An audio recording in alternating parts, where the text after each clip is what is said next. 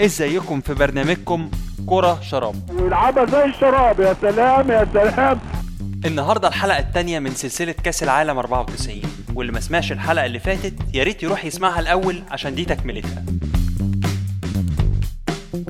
الحلقة دي هنعدي على أهم ماتشات وأحداث دور المجموعات وأهم من كده قصص أصحاب الأحداث دي. هنعمل وقفة في كل مجموعة عشان نحكي حكاية أبطالها.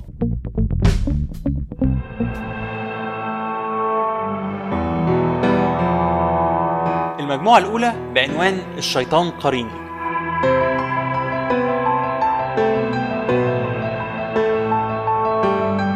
ناس كتير قبل انطلاق مباريات المجموعة دي كانت مرشحة كولومبيا إنها تكون الحصان الأسود في البطولة بالذات بعد أدائها الملفت في التصفيات بقيادة نجمها كارلوس فالديراما وتصدرها لمجموعتها على حساب الأرجنتين. عشان كده كولومبيا هتكون العامل المشترك في المباراتين اللي هنتكلم عليهم في المجموعة الأولى. كولومبيا اصطدمت برومانيا في افتتاح مبارياتها اللي فاجأتها بهجمات مرتدة سريعة من أول الماتش. ومع الدقيقة الخامسة كان الساحر جورجيو هاجي بيسلم كرة في نص الملعب وعمل ترقيصة بدوران وحط through بالمقاس لروديتشو مهاجم الميلان اللي لم ثلاث مدافعين وخلصها جميلة في البعيدة.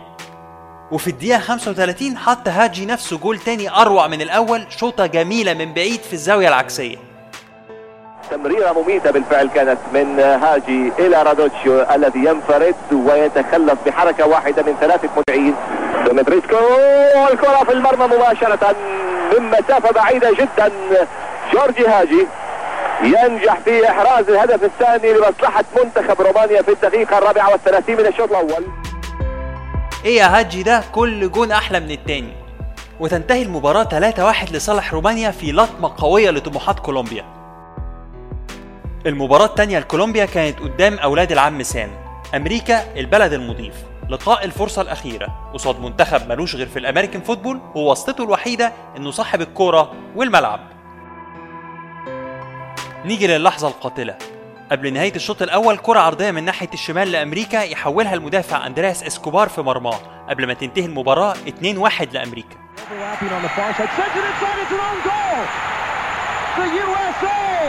Gets the score, Escobar on the own goal, and the United States leads Colombia 1 to nothing. اسكوبار اللي اسمه على اسم إمبراطور المخدرات الشهير هو بطل قصة المجموعة الأولى. بعد الخروج كانت ردود أفعال الجماهير الكولومبية عنيفة جدا ولكن الأمر مع الوقت بدأ تزداد حدته. مدرب الفريق ماتورانا بيطلع يعلن لوسائل الإعلام إنه مش هيكمل هو وعدد من اللاعبين مشوارهم الدولي. واللعيبة قعدت في بيوتها وما خرجتش تفاديا للاحتكاك بالجماهير. لكن الظاهر إن أندرياس إسكوبار كان عايز يواجه الجمهور وده يمكن يرجع لإحساسه بالذنب من الهدف اللي جابه في مرماه. وصرح لصحيفة بوجوتا كولومبيا وقال الحياة لن تتوقف هنا وبدأ إسكوبار يخرج للشارع ومارس حياته العادية. خرج إسكوبار في ليلة البار في مدينة ميديين في شمال غرب كولومبيا. هناك واجه بعض الجماهير اللي لمته فبدأ أندرياس في النقاش معاهم وتوضيح إن هي دي كرة القدم. النقاش كان عادي لحد ما ظهر أربع أشخاص بدأوا في توجيه الشتائم والسخرية منه. اضطر إسكوبار إنه يمشي ويركب عربيته وهنا أطلق واحد من مشجعين النار عليه. ست رصاصات قتلته في ساعتها. وكشفت التحقيقات بعد كده ان الرباعي المتهم بقتل المدافع اندرياس اسكوبار هم رجاله كانوا شغالين مع تاجر المخدرات بابلو اسكوبار que le causaron la muerte al futbolista Andrés Escobar. Al entregarse de manera voluntaria a la Policía Nacional Colombiana, Humberto Muñoz confesó haber disparado durante la madrugada del sábado.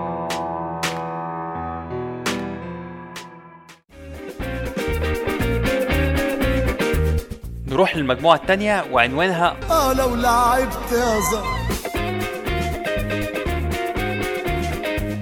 الصراع على قمة المجموعة كان بين البرازيل والسويد. برازيل نسخة 94 بتجمع بين اللعب الجمالي والسرعة والمهارة اللي اتعودنا عليها من السامبا والصلابة الدفاعية من أول الحارس تافاريل ورباعي خط الظهر لغاية الستارة الحديدية في نص الملعب المتمثلة في دونجا وماورو سيلفا وده اللي ميز الجيل ده من اللعيبة.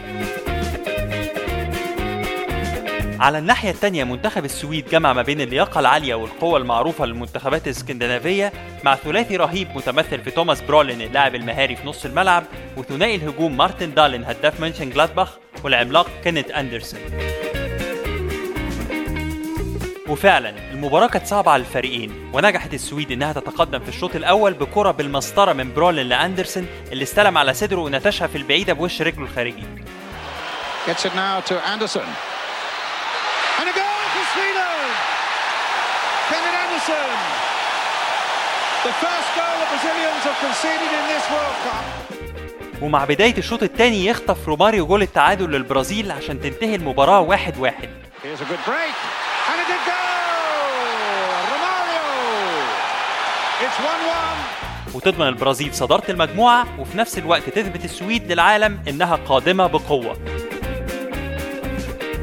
لكن قصة مجموعتنا أبطالها من الفريقين اللي خرجوا من البطولة روسيا والكاميرون واللي ماتشهم انتهى بنتيجة 6-1 لصالح روسيا. وهنقف هنا عند اتنين لعيبة بالاسم. روجيه ميلا نجم الكاميرون وأوليك سالينكو لاعب روسيا. روجيه ميلا وبالرغم من خروج فريقه وخسارته بالستة إلا إن الظهر لعب معاه. وهو اللي نزل في الشوط الثاني وسجل هدف الكاميرون الوحيد عشان يبقى أكبر لاعب يسجل في تاريخ النهائيات وعمره 42 سنة. الرقم اللي ما اتحطمش لغاية النهاردة. تاتاو إمبي. وجاب الله وجاب الله والهدف الأول الهدف الأول للكاميرون. اللاعب رجاب الله ونفس نفس الأسلوب في عملية ترجمة الفرص إلى اهداف هذا اللاعب ساحر ساحر ساحر. رجاب الله ولو فاكر إن ميلا لعب معاه الظهر فاللاعب الروسي أوليك سالينكو لعب معاه الظهر واتبدلت الأحوال غالبا لو أنت مش روسي أو مشجع لنادي لوجوروناس الأسباني المتواجد حاليا في دوري الدرجة الثالثة صعب جدا إنك تعرف أوليك سالينكو إلا من خلال الماتش ده. سالينكو لما بدأش البطولة أساسي مع روسيا نجح إنه يسجل خمس أهداف بحالهم قدام الكاميرون في ظرف ساعة. وزود على كده هدف في مرمى السويد من ضربة جزاء كده عندك ست جوان. سالينكو سالينكو سالينكو! والهدف الخامس. الهدف الخامس سالينكو! سالينكو سالينكو سالينكو. مع إن البطولة فيها عتاولة زي روماريو وبيبيتو وباجيو وبيركامب وباتيستوتا وكلينسمان إلا إن سالينكو خلص البطولة كهداف على الرغم إنه ما لعبش غير الدور الأول بس مناصفة مع أسطورة بلغاريا ستويتشكوف. كل واحد فيهم جاب ست جوان. ده غير تحطيمه الارقام قياسية كتير. فهو الوحيد لغاية دلوقتي اللي سجل خمس أهداف في مباراة واحدة في كأس العالم. لسه ما انبهرتش؟ طب خد دي بقى. سالينكو هو الوحيد اللي عرف يجمع ما بين الفوز بهداف كأس العالم للكبار وكأس العالم للشباب بعد تتويجه بهداف بطولة الشباب في السعودية سنة 89 طب خد دي كمان. سالينكو ما لعبش ولا مباراة دولية بعد المباراة دي. مجموع مباريات سالينكو مع المنتخب الروسي على بعض 8 مباريات بس. سجل فيهم 6 جوان كلهم في كأس العالم 94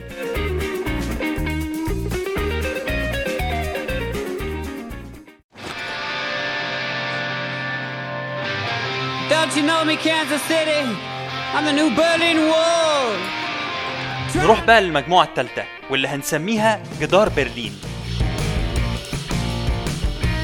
الضوء كان مسلط في المجموعة دي طبعا على حامل اللقب المانشافت مكن ألماني هيلسوعك أهم مباريات المجموعة دي كانت ما بين ألمانيا وأسبانيا أسبانيا وقتها ما كانش ليها تاريخ كروي كبير وأهم إنجازاتها كان الفوز بيورو 64 أيام ما البطولة كانت بتتلعب بأربع فرق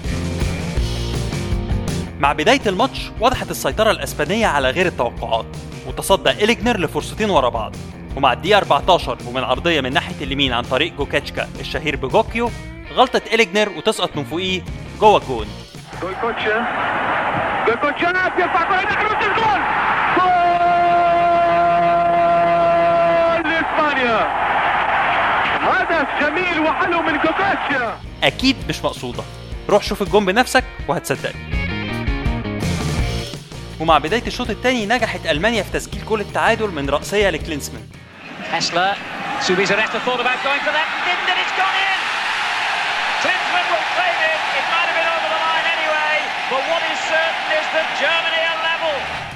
المباراة استمرت ما بين محاولات مستمرة ما بين الفريقين لكن خلصت بالتعادل واحد واحد.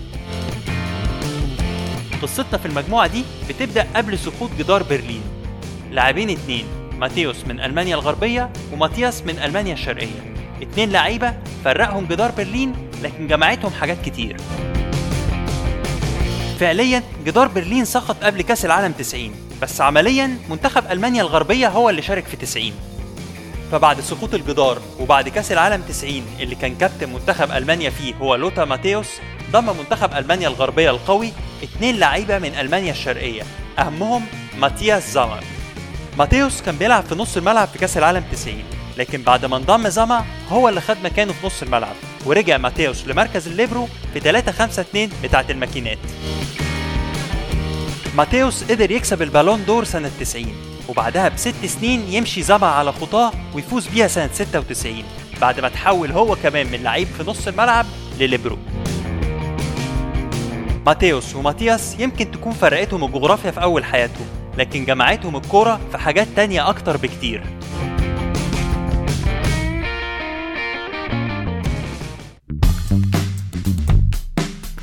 لحد هنا تبقى خلصت حلقتنا. استنونا الحلقة الجاية. ما تنسوش تعملوا لنا like على فيسبوك صفحتنا كورة شراب. اللوجو بتاعنا علامة الشراب بالخلفية الأصفر والأخضر. هتلاقوا هناك صور لكل الأحداث اللي اتكلمنا عليها في الحلقة دي والحلقات الجاية واللي فاتت. وكمان follow على تويتر وهنرد على كل تعليقاتكم على at كورة شراب 16 و subscribe على بوديو ويوتيوب عشان تشوفوا وتسمعوا أكتر. نشوفكم الحلقة الجاية وكورة شراب.